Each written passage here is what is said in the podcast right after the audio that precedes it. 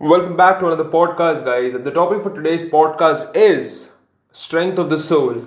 Uh, now, the reason for talking about this particular topic is because, uh, you know, I used to always look at, okay, I need to get some strength in my soul, in my spirits, in my emotions, in my mind, in my thoughts, in my physicality to achieve in my life. And obviously, a lot of it was just excuses to stay away from the creative or the painful process of learning and getting better.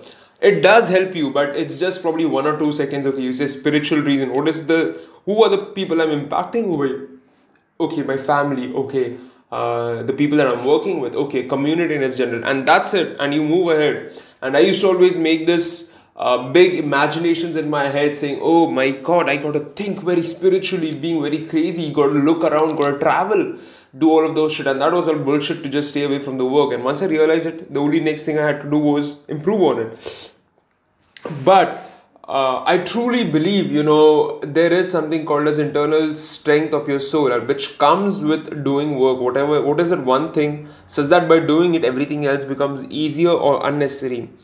Uh, that's been a question that I used to ask myself, and once I found the answer, I used to work on it, and that gave me the strength to, you know, what do you say, build that internal resilience, internal grit, internal wanting uh, of the things that I was doing. And in the process i realized okay how many mistakes is it that i was making? What are the lessons that i could learn? Um, one of the best ways to learn about your spirituality in essence is to think of death now the reason why i feel death is the best, best way to think about spirit is because death in itself represents you know uh, losing your body and just uh, becoming a memory in somebody's head. But as a person i don't know what happens but uh, you know i spent a couple of good time reading books. When i was supposed to you know give out projects i was reading these books and that probably cost me but hey when i look back it's good to connect the dots. So some of my favorite books on that particular topic has been uh, tuesdays with Morrie uh, when breath becomes air um, the year of magical thinking and the last lecture one of my favorite books denial of death. There's a process about you know uh, how you deny and you go ahead with it. On grief grief and grief grieving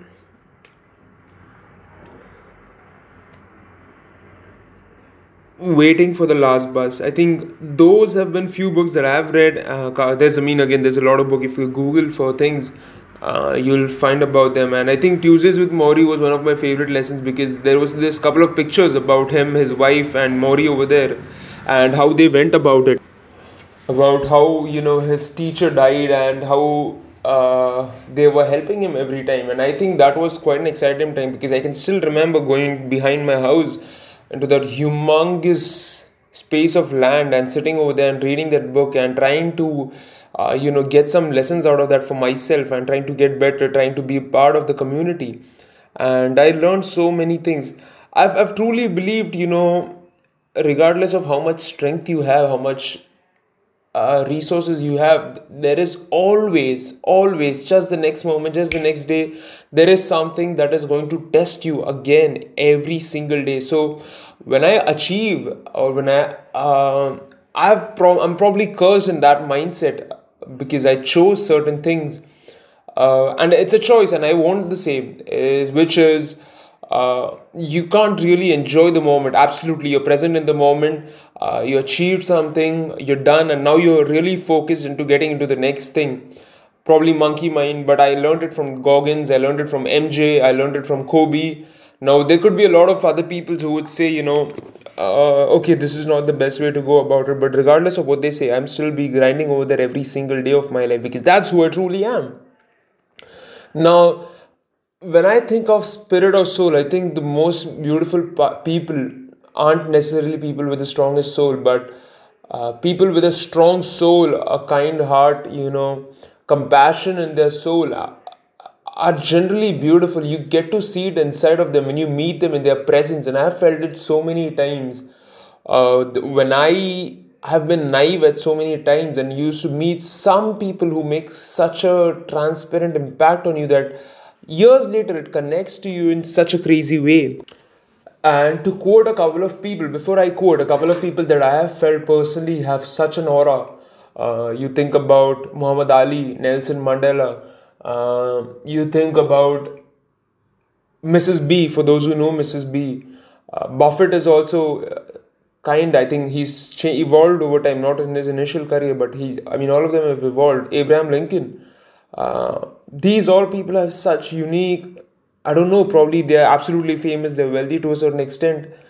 Uh, but I think what really built them till there was uh, they had something you know good inside they had. I think Jim Carrey has a good saying in one of his speech, Maharishi speech 2014 uh, all that matters is what's there in your heart what did you choose and uh, choose love you might as well fail doing what you love instead of failing at what you don't love and uh, and that's been exciting to me.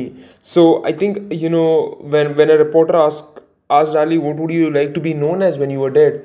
Uh, ali had this beautiful quote which made an impact immense impact on my soul on my personality to say hey you know what? I truly have it in me. And the, the quote went something like this. It went absolutely like this. I'd like them to say he took a few cups of love, he took a tablespoon of patience, one teaspoon of generosity, one pint of kindness, he took one quarter of laughter, one pinch of concern, and then he mixed willingness with happiness. He added a lot of faith and he stirred it up well. Then he spread it over a span of a lifetime and he served to each and every person deserving he met. And I think, you know, let's listen to it in his own in his own voice. What would you like people to think about you when you've gone? I'd like for them to say he took a few cups of love. He took one tablespoon of patience, one tablespoon, teaspoon of generosity, one pint of kindness. He took one quart of laughter, one pinch of concern, and then he mixed willingness with happiness. He took one quart of laughter, one pinch of concern, and then he mixed willingness with happiness. He added lots of faith, and he stirred it up well. Then he spread it over a span of a lifetime, and he served it to each and every deserving person he met. Muhammad Ali, thank you, and I think that's a terrific uh, thing because you know when I look back and I think of strength of my soul or my spirit, I think I'm always going to be a derivative of these guys. You know who really built uh, their life for me. I think especially one of the most exciting parts about Ali is his later part about his suffering uh, with his disease and how he took it and he became an inspiration for so many people. And I think that's a beautiful person. Now, when you ask me I think you know you look at people strong people who speak less and and it's something I truly truly want inside of myself and I want to evolve every single day uh, but that's something I truly hope and I dream that I have inside of me because um, you know they say that you have four bodies your physical uh, your wealthy body your emotional and mental body and your spiritual body. Uh, we take care of our physical body the most and the least concerned body or wife. Let's say these are four wives. The fourth wife which is our spiritual self is something we don't take much care of and that's something we should uh, take care of. And i think meditation is a great way to go about it. Uh, serving and helping people is a great way about it. I speak about it in my books um, as reminders of what it is that you can do. Helping community helping somebody in distress uh, being kind giving hugs to uh, taking care of animals, taking care of people. Uh, you don't even need to take care of. I think Mother Teresa had a very good saying about suffering, and I remember in seventh or sixth grade, you know, one of our teachers, shout out to Philip sir, Hindi teacher, uh, he said, uh, "The greatest joy I get from helping people is seeing them uh, do well." And later on, in the years when I watched a video of to- Tony Robbins, um, he he uh, when I was doing my work, and he he says uh, when he met Mother Teresa, he asked her what is biggest motivating factor of her life, and she said it's seeing somebody die, and he was stunned, and he said, okay, what do you mean by that?